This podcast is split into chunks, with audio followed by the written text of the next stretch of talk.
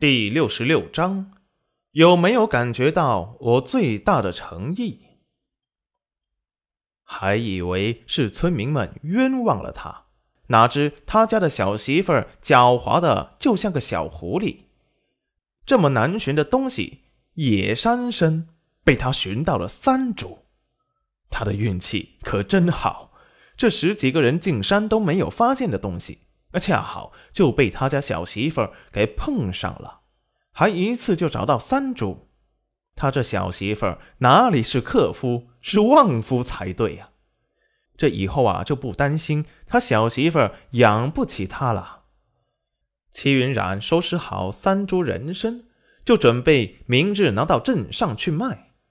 瞧着裴元君震惊崇拜的看着他，他一高兴。口中话就不经意的脱口而出：“以后你跟着姐混，少不了你的肉吃。”裴元君也不生气，还很欢快的答道：“嗯，都听夫人的。”本来是想开个玩笑，没想到裴元君却像是发誓一般认真。戚云染这才惊觉自己得意过头了，人家是丞相。会缺你这点钱？嗯，那个，我刚才……裴元君突然不想听到他后面的话，岔开话题道：“岔开话题道，泥瓦工找到了，明日下午就会先过来看看修房子的地址。你想好要修什么样的房子吗？”一听到泥瓦工找到了，戚云染立即把刚才的事抛到了九霄云外去了。真的吗？他们有多少人？工钱怎么算？什么时候来啊？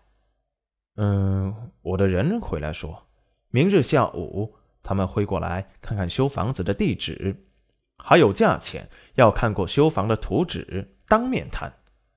你的人谁呀？嗯，我想当面谢谢他。裴元君突然冷下脸，不用，那人家好歹也帮了我的忙，请他吃顿饭不过分吧？那是他应该做的。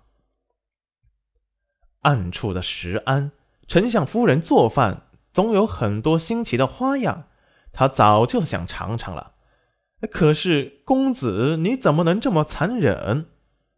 被裴元君凌厉的目光一扫，立即用眼神表示：都是他应该做的，就是夫人让他吃，他也会当面拒绝。裴元君满意的收回视线，其实下达命令的就是我。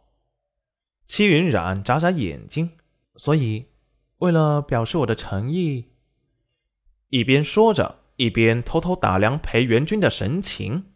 见他听到他的话后，唇角掀起了小小的弧度时，立即觉得自己是想对了，接着说道：“所以我准备请你去镇上。”最大的客满楼去大吃一顿，裴元君掀起的唇角蓦然收回，面色冷沉，眸底的光芒微冷。怎么样，有没有感觉到我最大的诚意？说完，开心的打量着裴元君，见他面无表情，冷沉着脸，不说话，也不看他，呃，有些怪吓人的。难道觉得他的诚意不够？那要不然，我请你去镇上吃两顿。见他脸色更冷了几分，还不满意。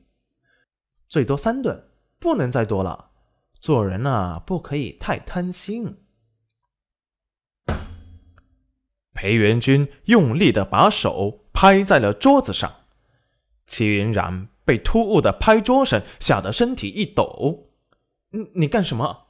不想去就算了。你发什么脾气？